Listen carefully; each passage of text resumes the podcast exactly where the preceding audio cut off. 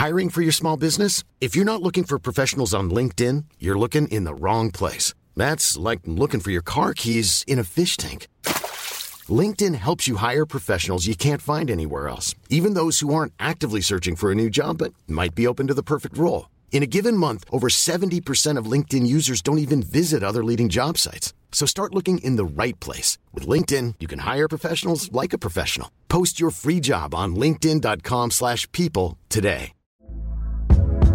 Hey there, it's Michele Norris. I'm host of a podcast called Your Mama's Kitchen. When I travel, I'm usually looking for a way to find a taste of home when I'm not at home. And one of the things I love to do when I am at home is entertain. And Airbnb allows me to do that. When I was in California recently, I rented a house that had a great kitchen. And when we were sitting around the table, we we're all thinking, we're in someone else's house. Someone could be in all of our homes as well.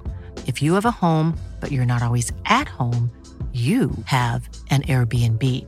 Your home might be worth more than you think. Find out how much at airbnb.com/slash host.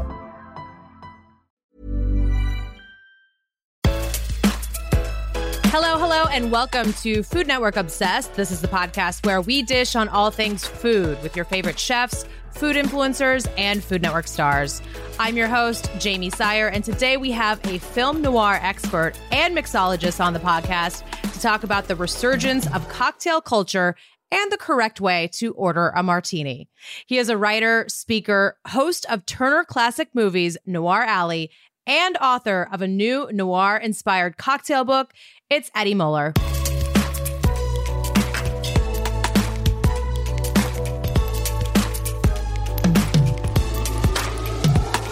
Eddie, welcome to the podcast. So excited to be chatting with you today.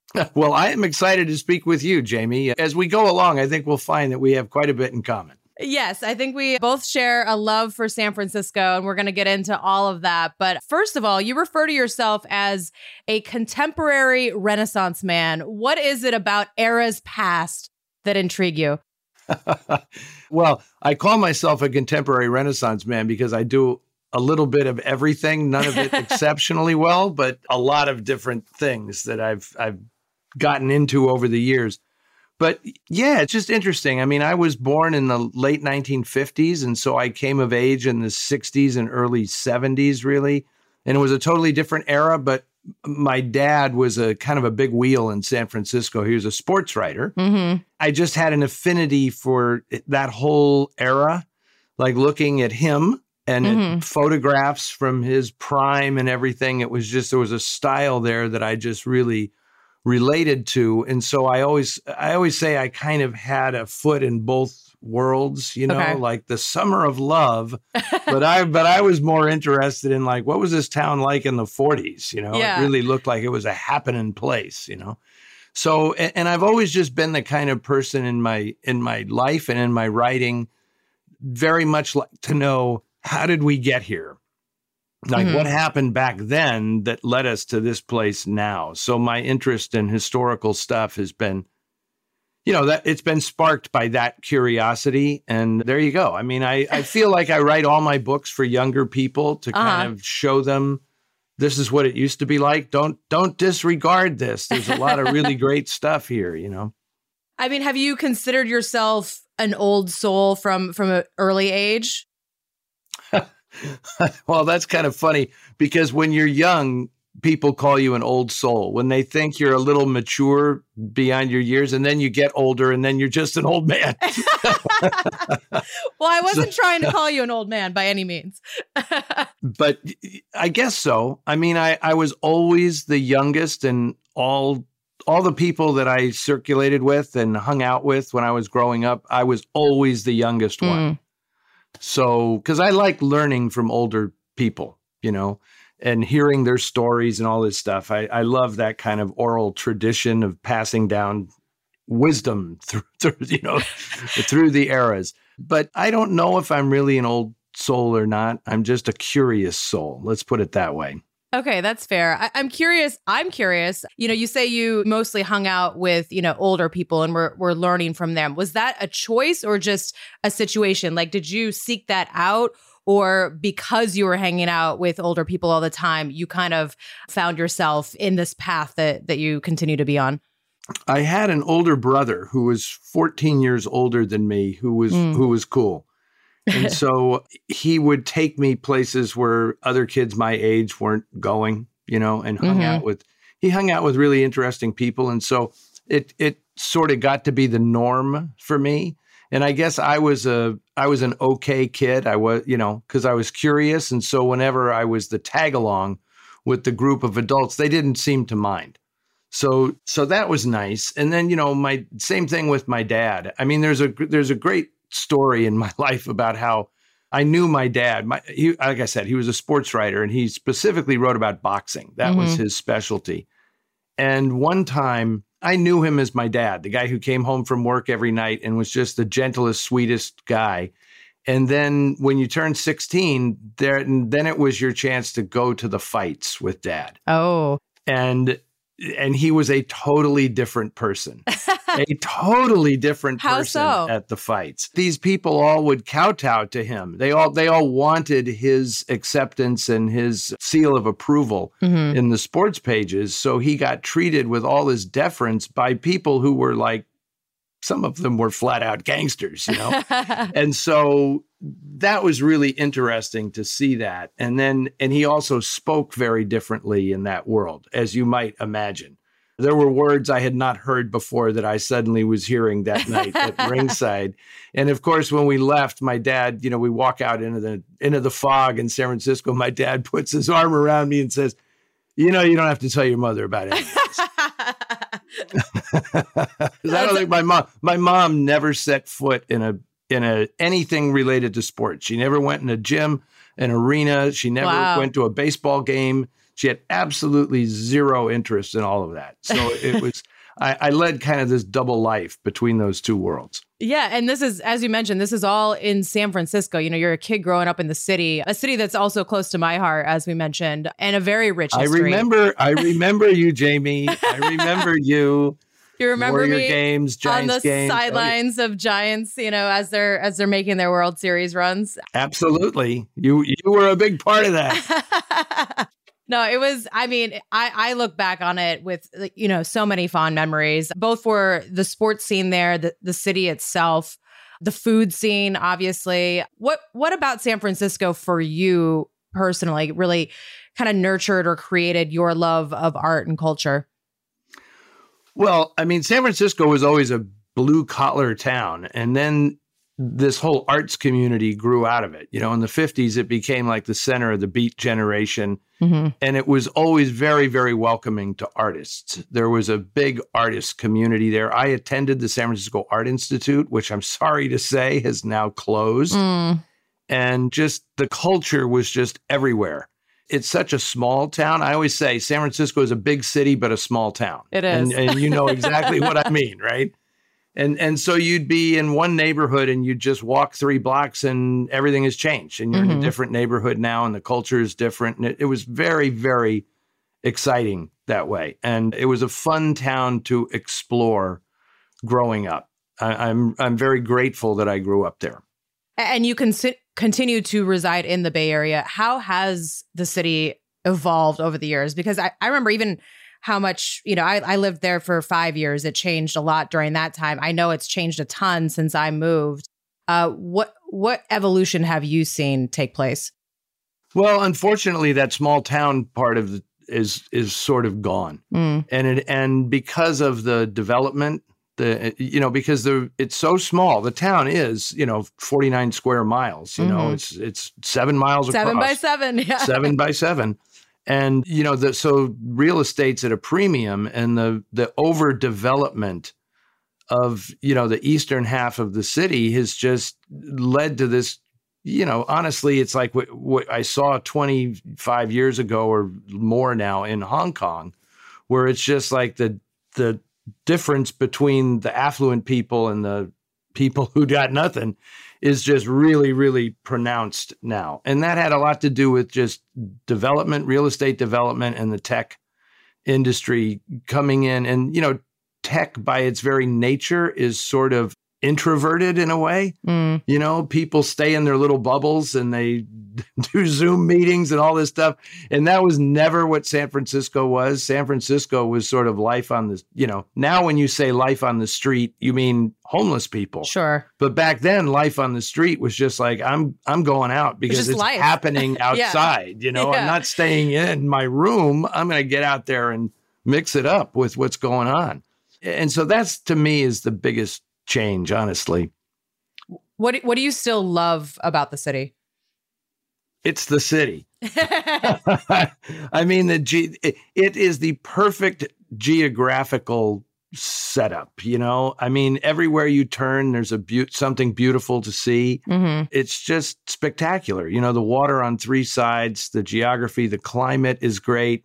It's just the mix of people and the money has changed the city considerably. I shouldn't say the mix of people. The there's less of a mix of people now Mm. than there used to be. And so quite honestly, Jamie, I you know, I live across the bay now and I I kind of prefer Oakland Yeah. at this point to San Francisco. I mean, just be- Oakland's great. Oakland is fantastic, and I'm so distressed over they're losing every sports all of the know. teams. Oh all Oh of my them. goodness. You know, the A's are going now, and it's just so unfair because you know the difference is I walk into a bar in Oakland, and within three minutes I can have struck up a conversation with somebody who does nothing related to what I do for a living, but I can learn all about it and talk to them. If I walk into a bar in San Francisco.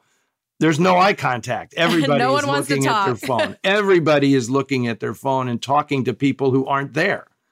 Right? And that that's that's not for me. That the old soul in me says I like to I like to sit at a bar and talk to human beings, you know, and look them in the eye and find out what they're all about. That's to me that's great fun. do you think San Francisco will get back to that? I don't know. It may have priced itself out. Yeah. You know, I mean, you used to be able to survive as an artist in San Francisco, and you really can't anymore unless your art is tech related. You know, if mm-hmm. you if you want to be a painter or something like that, you know, forget about it. It's you know, you can't afford to live there. But this is, you know, a natural evolution of things, I suppose. I suppose. What are some of your favorite food establishments, either in San Francisco or in Oakland? Well, it's funny you say that because my wife and I used to joke that we lived for a while in San Francisco. We lived way out in the avenues, Okay. like all, all the way out, like by Seal Rock, you Mhm. know, near the Cliff House. And we would, because the one thing that was I always hated about San Francisco, the the worst thing, and you know what's coming, is you can't park. The parking. the parking or the hills, or you can't you can't really walk, you know, depending on how far it is either, unless you, you know, have your your your your walking shoes on, I guess. Exactly, exactly. But you know, that's what you, the city keeps you in shape. You know? Sure. but we would get in the car and just drive until we found a parking space. and that's where we would eat. Like That's it's going to be within two blocks of this parking space is where we're going to eat. And that's testimony to how great San Francisco is as a food town is there was always Hmm. something good. Wherever you parked the car, there was a restaurant that was that was pretty good. You know, and and because there was so much, you know, the ethnic food there, you know, you can within like where out where we lived, it was like, eh, what do you want to eat tonight? And it wasn't like Chinese food or Mexican food. It was like, you want Russian food? Mm. How about Hungarian food or, you know, Spanish food? It, it was just great. And that's what I've always loved about it. So I, n- I never really had one particular go to Mm. place. And if you think back then or even now, I would tell you what it was. why why would I do that? Because it's a it's a place that nobody knows about, and then all of a sudden you start talking about it, and then you can't get it. Well, I, yeah, I, I can see that. You can't gatekeep that stuff, though, right? no, do you do you remember a place in San Francisco called Mama's Cooking? It sounds It was out. Vaguely it was out in the Mission, and Okay. it was it was a great Mission, Mexican restaurant, you know. And we learned about Mama's Cooking, and and then we started telling everybody and then everybody else started learning about it as well. could not get in, could not get in. What about favorite cocktail bars? There are several. Geez, now now you got me thinking like I know I put you on the spot. who deserves a plug? Well, I live in Alameda, and there was a number of bars here. Kind of one of the tiki revival Certainly happened here with a couple of friends of mine started a place called Forbidden Island. Ooh. That was a nice, you know, just it was an old divey local bar. And then it, they, these guys turned it into a destination bar.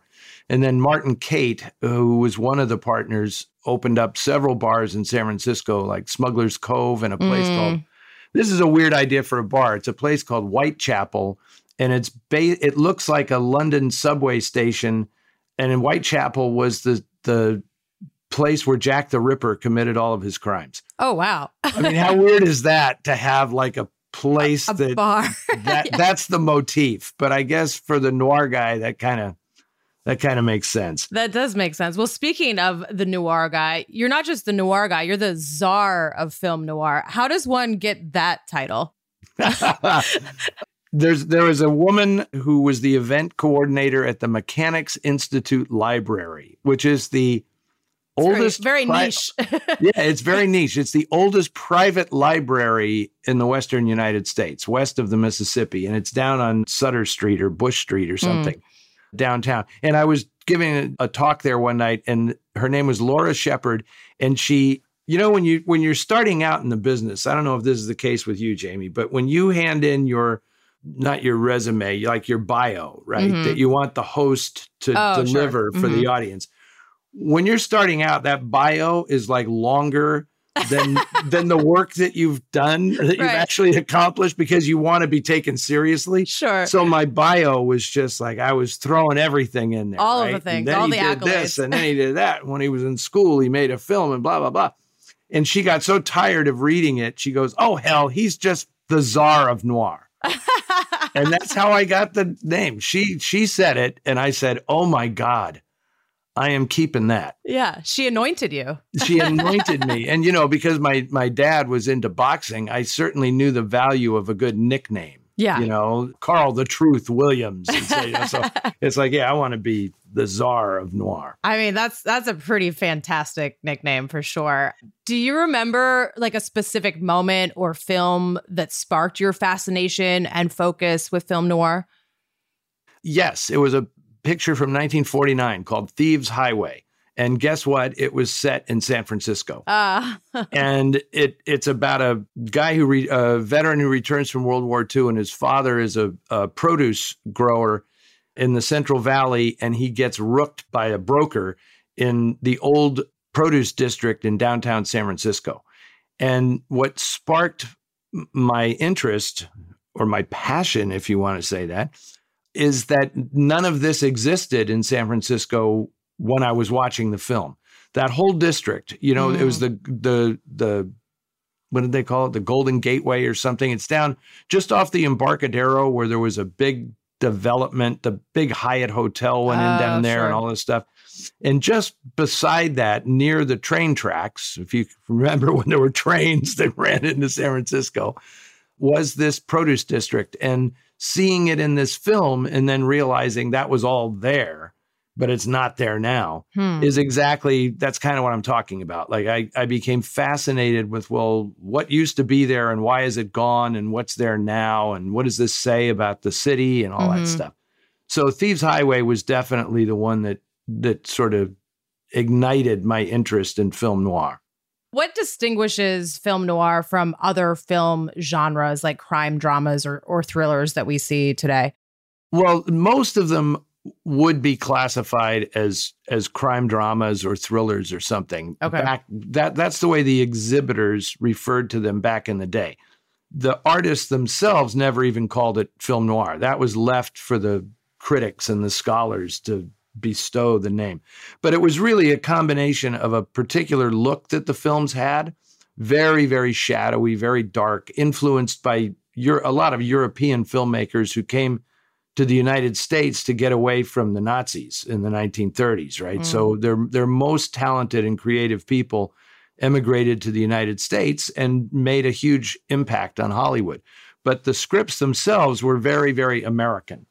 A lot of slang, American vernacular speech that is so clever and creative and that's what keeps them popping for a Mm. contemporary audience like wow, this is this the dialogue in this movie is great and and also a big part of it was they were stories in which the quote unquote bad guys were often the protagonists. Mm. Like if it was a story about a bank robbery, they stuck with the bank robbers. Okay. You wanted to know what their story was. If it was a movie like Double Indemnity, the protagonists were the the lovers who were plotting to kill her husband. and and they the story was about them, which was unheard of because, you know, in in Hollywood usually good triumphs over evil Sure. and you know everybody lives happily ever after but you know movies serve a purpose. Even though their job is to entertain they do serve a purpose in the society. And movies got america through the great depression.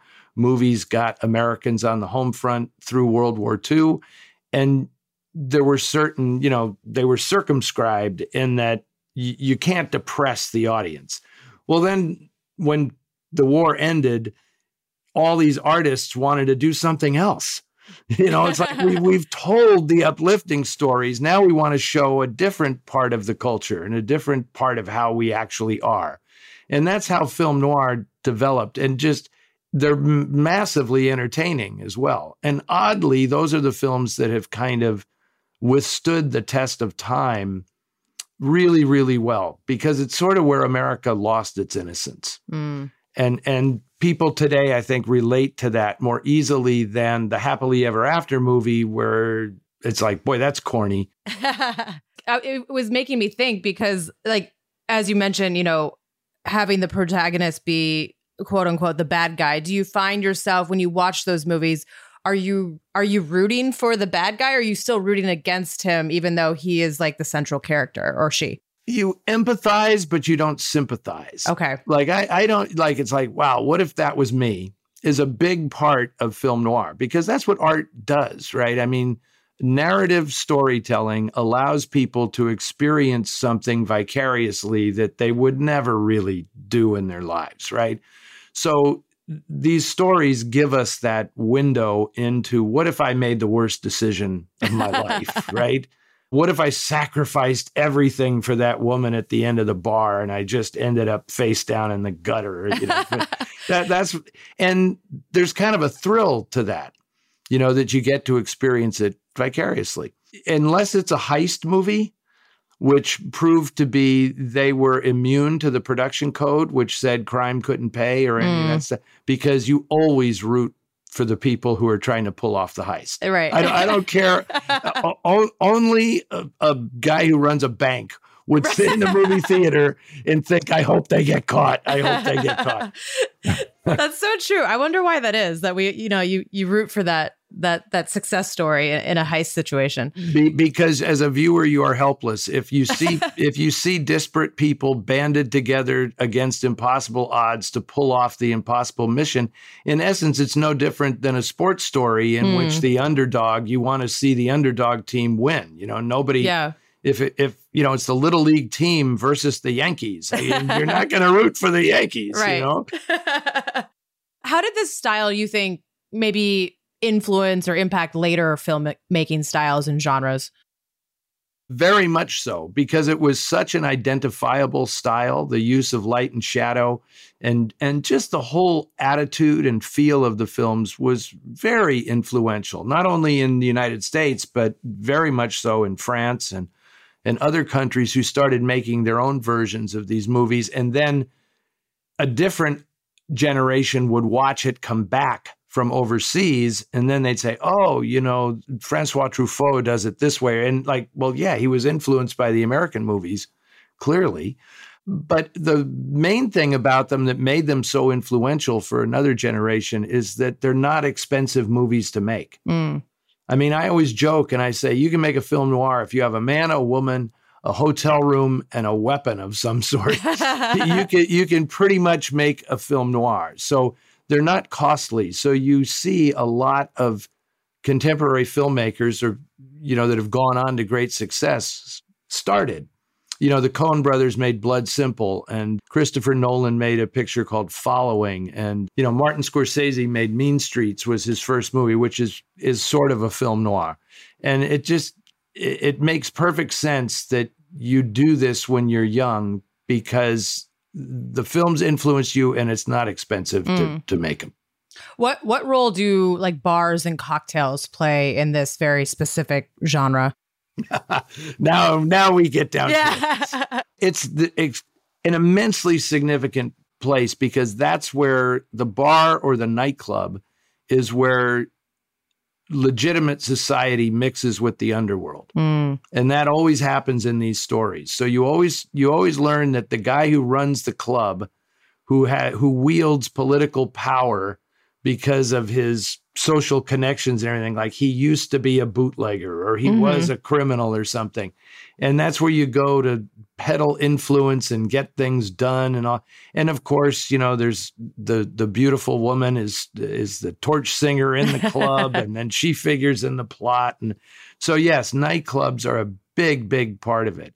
And also because these were movies made in the mid 20th century socializing after dark was the major thing that people did right i mean there Mhm. were just nightclubs and bars everywhere because you didn't stay home and stream movies about them on TV. You actually went out and did this stuff in public. So, yes, they play a significant role. You you did not go to college, but according to your website, have quote compensated by always hanging around smarter people and effortless feat typically accomplished in bars. So I'm curious if you have, you know, a great story or a memorable conversation that you've struck up at a bar that has really stuck with you to this day. Innumerable. I'm sure there's a lot, right? Innumerable ones. I mean, some of them are really great because I've made lifelong friends in bars. You know, because the key, as you may have gathered, Jamie, the key here is that I am not afraid to talk. it's an important So- skill. exactly. So you know, when I go into a bar, if if somebody is giving off, and which can get you into trouble as well. Bars are this wonderful place where strangers are suddenly friends, if only for an hour. Right. And Yeah. once you start getting convivial, and once, as I like to say, the liquor loosens the screws at the back of the tongue. I'm quoting the clash now, but that then people just talk and they feel like they can, you know, express themselves because they're not being judged. And they, you know, a lot of mistakes get made in bars. But uh, like I say, a lot of a lot of friendships and a lot of stuff that you wouldn't discuss elsewhere, you can talk about in a bar. And for the very reasons you said, because it it feels very clandestine, it feels safe, Safe. and it's your choice as to whether you ever want to go in there again and see any of those people again. Eddie gives us the scoop on his new cocktail book and the resurgence of cocktail culture up next.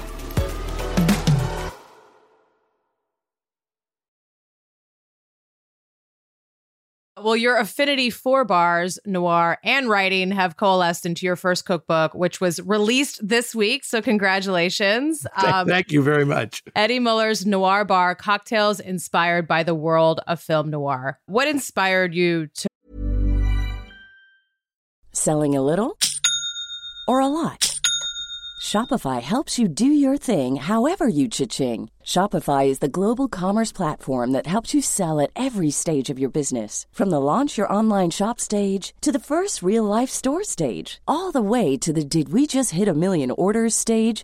Shopify is there to help you grow. Shopify helps you turn browsers into buyers with the internet's best converting checkout. 36% better on average compared to other leading commerce platforms because businesses that grow grow with Shopify. Get a $1 per month trial period at shopify.com/work. shopify.com/work. Planning for your next trip? Elevate your travel style with Quince. Quince has all the jet-setting essentials you'll want for your next getaway, like European linen, premium luggage options, buttery soft Italian leather bags, and so much more. And it's all priced at 50 to 80% less than similar brands. Plus, Quince only works with factories that use safe and ethical manufacturing practices. Pack your bags with high-quality essentials you'll be wearing for vacations to come with Quince. Go to quince.com slash trip for free shipping and 365-day returns. Hiring for your small business? If you're not looking for professionals on LinkedIn, you're looking in the wrong place. That's like looking for your car keys in a fish tank.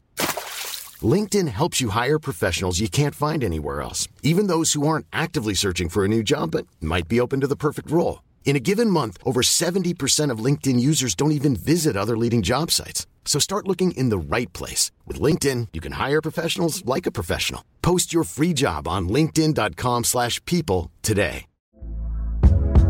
Hey there, it's Michele Norris. I'm host of a podcast called Your Mama's Kitchen. When I travel, I'm usually looking for a way to find a taste of home when I'm not at home. And one of the things I love to do when I am at home is entertain. And Airbnb allows me to do that. When I was in California recently, I rented a house that had a great kitchen. And when we were sitting around the table, we we're all thinking, we're in someone else's house. Someone could be in all of our homes as well. If you have a home, but you're not always at home, you have an Airbnb. Your home might be worth more than you think.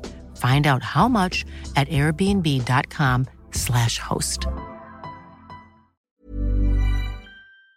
To, to put this book together.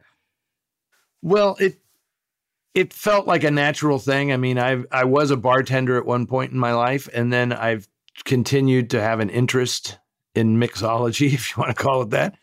And it just was a natural. And the publisher, Running Press, works very closely with Turner Classic Movies, doing, you know, imprints of movie related books. And I had done a book called Dark City, The Lost World of Film Noir, that was very successful with Running Press. And they said, What do you want to do for a follow up? And my editor there, a lovely woman named Cindy Sipala, she also does a lot of cocktail books and things and said, Would you consider doing a cocktail book? And it was like, Oh, don't, you know, you don't have to twist my arm. yeah, let's let's do that. And I'm just so grateful that they went all out. I mean, it's it's very deluxe and you know not overly expensive but the the design of the book and everything it's ex- it's exactly the book I wanted to do which is a wonderful thing to say because you hear from so many people like it wasn't quite what I'd hoped it would be but this is So how many of the the recipes in the book are are your creation or are they more like classic cocktails that are just pairing with certain movies? it's a combination of both of those things Mhm. in some in, I, I would say probably i think it's maybe 10 10 or 12 of the cocktails are my own creation some totally from scratch like nothing like this existed before which is kind of dicey to say in the cocktail world because everything is sort of derivative of Everything's martini been done, yeah. martini manhattan old fashioned negroni those are like the four cocktails that everything is somehow derived from those four but I just felt like there were 10 or 12 that are my creation. But then sometimes there's a cocktail mentioned in the movie. Mm. And, you know, people who watch my show, Noir Alley on TCM, they, they'll see people drinking in the film and they'll, they'll I'll see on social media because a lot of people tweet during the movie, which is wonderful because it's like a live you know real time focus group but i'm also but i'm also one of these guys that's so old school i'm like stop tweeting watch the movie Watch it. Yeah. Tweet it's- afterwards. it's like the modern equivalent of talking during the film. Right? So true. so, but then I noticed that they all say, I haven't seen this one before, so I won't be tweeting as much, which is good. Hmm. But they all say, I wonder what's in that cocktail. Like, you know, in a in the Blue Gardenia, this movie from 1953, Anne Baxter drinks Polynesian pearl divers. So I knew immediately I was going to put because it's a real drink. Yeah. So I'm going to put that that recipe in the book. Or Ray Milland drinks a bunch of stingers in the Big Clock in 1948, and it's like I'm sure a lot of people don't know what a stinger is. So What I'll is a stinger? Tell us. it's brandy and creme de menthe. It's Okay. Something you probably wouldn't want to drink, Jamie. No, but, I definitely don't. but but for the for the folks who are curious, now they know. yeah. As I say, use the smallest glass in your collection for this drink because you won't be drinking a lot of it. So anyway, that that's how, and then just matching them. Like Yeah. sometimes I was inspired. Like I want to do a cocktail in honor of Barbara Stanwyck, and so I I found the appropriate cocktail, the Brooklyn, because she was from Brooklyn, and Hmm. it just there was a lot of uh, taste testing. Like, I'm gonna drink somebody has to do it. I'm going to drink this, and like, does this feel like Barbara Stanwyck would drink this? And yes. Okay, that passed the test. what What do you think is responsible for kind of this resurgence of cocktail culture that I feel like we've been seeing over the last, you know, five or ten years, where you have, you know, you have like just cocktail focused bars, you know, cocktails that cost twenty dollars because of everything that goes into it. What What is the you know where where can you point to like why that is happening? I think it it probably is because of what we were talking about just a moment ago about cocktail lounges being safe places. And I think that people who really like that experience of being, you know, one thing I don't do is I, and this is weird given how much of a sports fan I am. I don't like to go to cocktail lounges that have televisions. Mm. I don't. I don't like That's to fair. go to to lounges with big screen TVs and stuff that are really noisy because I prefer to go to one where you can hear people talk hmm and and I think that that's a big part of those those bars that you're talking about, where it's really kind of upscale and Mhm. the, the place is really designed.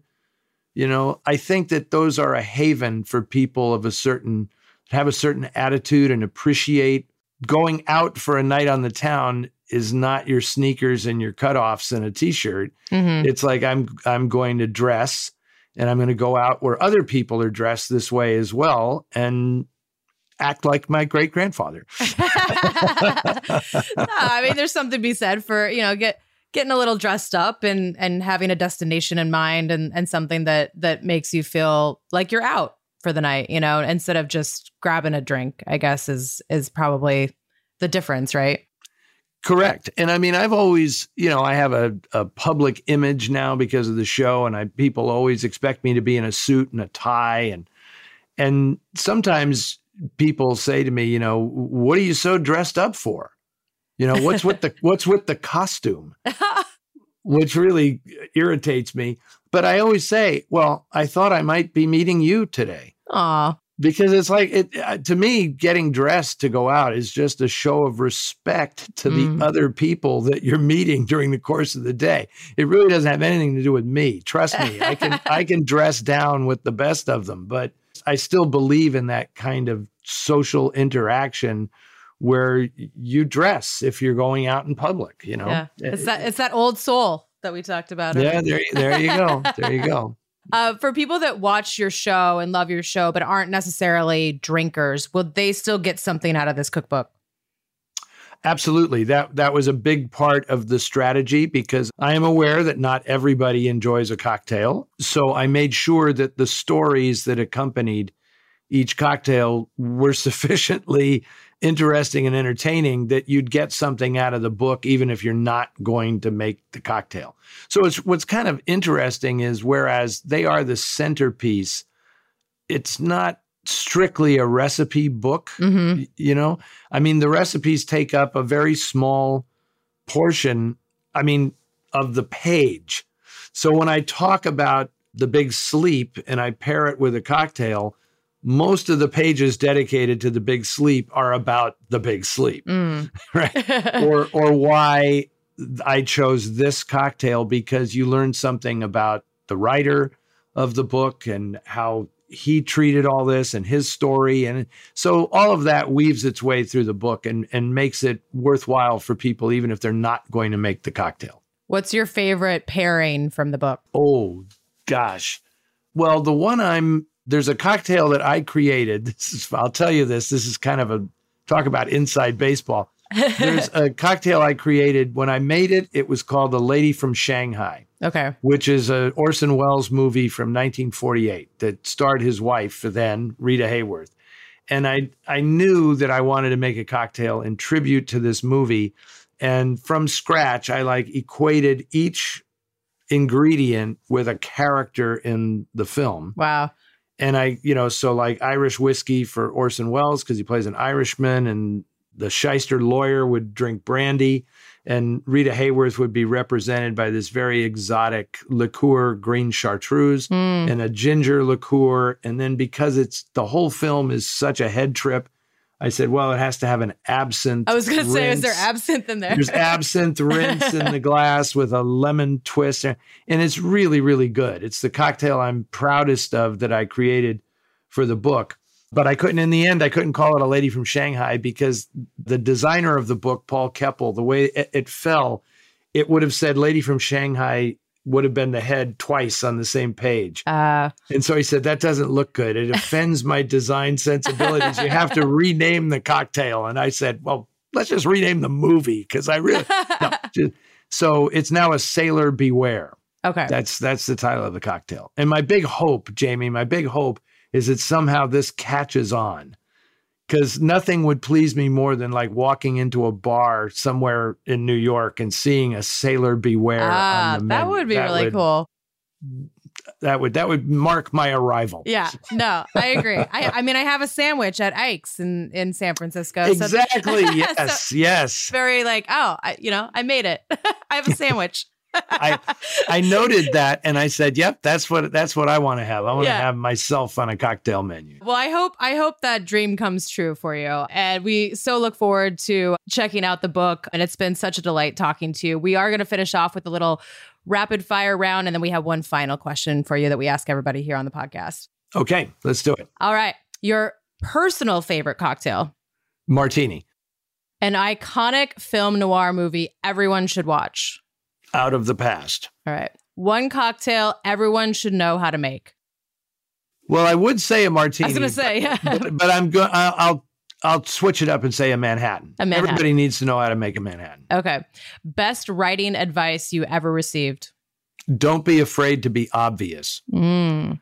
That was a, that was for writing fiction because I wrote around the point, and a, a very great writer named Bill Barich read my manuscript and said, "You got to get over the fear of being obvious." That's a good one. I like that. Proper way to order a martini. okay, I can tell you the improper way is is to request a martini and then say you don't want vermouth. Hmm. Because then suck it up and order a glass of gin because that is not a what you're martini. You're either drinking gin or vodka, and if that's what you're drinking, just Get that. come on, man up. Just just say, give me a glass of vodka. You know, it, it has vermouth in it. All right. Has vermouth. Rate your own cooking skills on a scale of one to 10. Oh boy, for my purposes, I, I'm going to say seven. Okay. I'm going to give myself a seven. That's- that's a I, I could, respectable. I could be better, but I I'm a good cook. you hold your own. All right. Favorite movie theater snack. Oh, because I'm such a conscientious moviegoer, Okay. It's Junior Mints Junior mints. Interesting. What- because what- they don't make noise. they don't make noise. Okay. That's right? I mean, they, they they shake in the box, and you don't want to be rattling those around. But when you're eating them, it's not like you're gnawing. I mean, of course, I always have popcorn, but but you you know that's because you have to. Well, the you have- that's Mints is like a little additional That's a thing, little but, extra. but they make no noise when you eat them. Okay. I, I can't do chocolate and mint together. So that's that that one's out for me. But Sorry, I, but I respect I respect your your reasoning behind it for sure. no um, mint chip ice cream for you. no, I can't do it. I can't do it. I think it tastes like toothpaste and chocolate. Well, yeah. You're like, yes, it does. All right. Last question. This is not rapid fire, so you can take as long as you want on this one. What would be on the menu for your perfect food day? Breakfast, lunch, dinner, dessert. Obviously, you can throw in some cocktails as well. There's no rules. You can time travel, spend as much money as you want, you know, supersonic jets, what, whatever needs to happen for you You're, to. gonna, you're going to be amazed. you're going to be amazed at how simple Okay, this answer that's fine. is. I mean, some, it's so interesting because some people have like an elaborate, you know, like I'm going to Japan for breakfast and then France for lunch and all this, and then other people are like, nope, this is this is my perfect day, and it's it's all in one place. So whatever you want to do. Okay. And it's funny that you, I was, I knew you were going to do this. Mhm. And so I was very enthused because I know, I normally do this to other people, Okay. but when I do an interview, because I'm the noir guy, I frame this whole thing as it's your death house meal. Oh yes. yes. Your last meal. Your what are last you gonna have for your last meal before they take you take the long walk through and so I have thought about this, and Okay. I I, ha- I have really great answers from other people as well. That so here's the deal: for breakfast, I am having what in France they call œuf cantal, Mm. which is melted cheese with a f- fried egg on top of it and a warm baguette. Mm, That's what I'm having Sounds for perfect. breakfast with a cup of coffee of course. for lunch, you'll notice that you're going to be cholesterol counting pretty soon. Oh no no no that Uh, doesn't count so- either. Okay, good. so for lunch, more bread, Okay. and an, I'm going to have an heirloom tomato sandwich. Mm, okay. Just a really perfect heirloom tomato with yes mayonnaise Yep. on on the bread, salt and pepper. that is it. Okay. That is the only thing on that sandwich. And I'm going to have a glass of red wine with that. Lovely.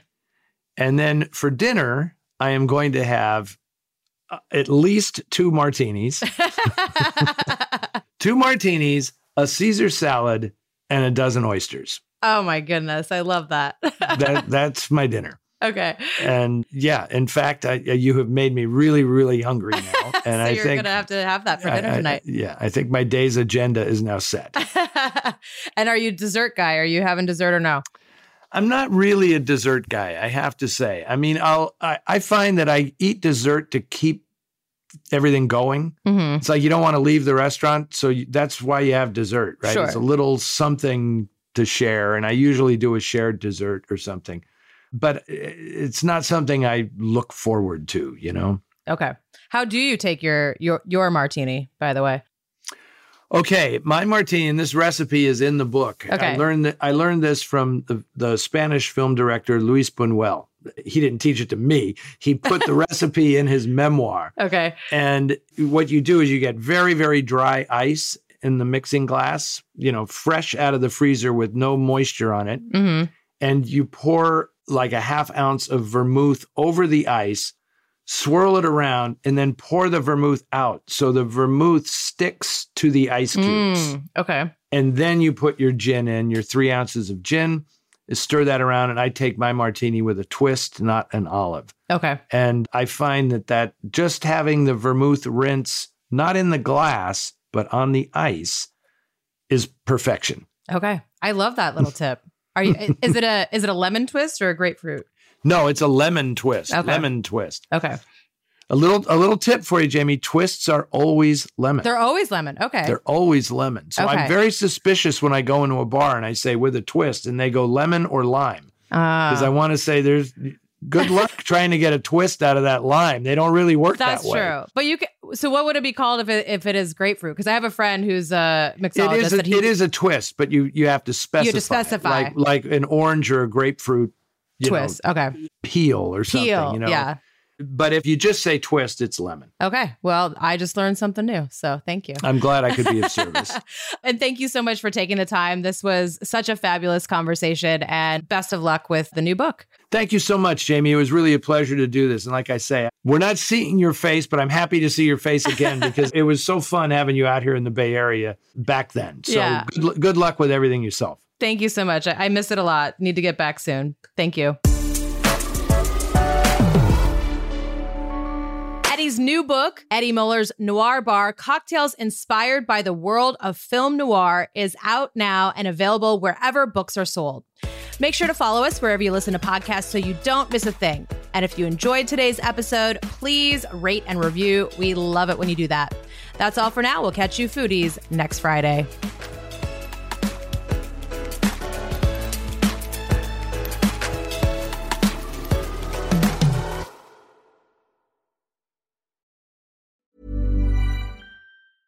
Planning for your next trip?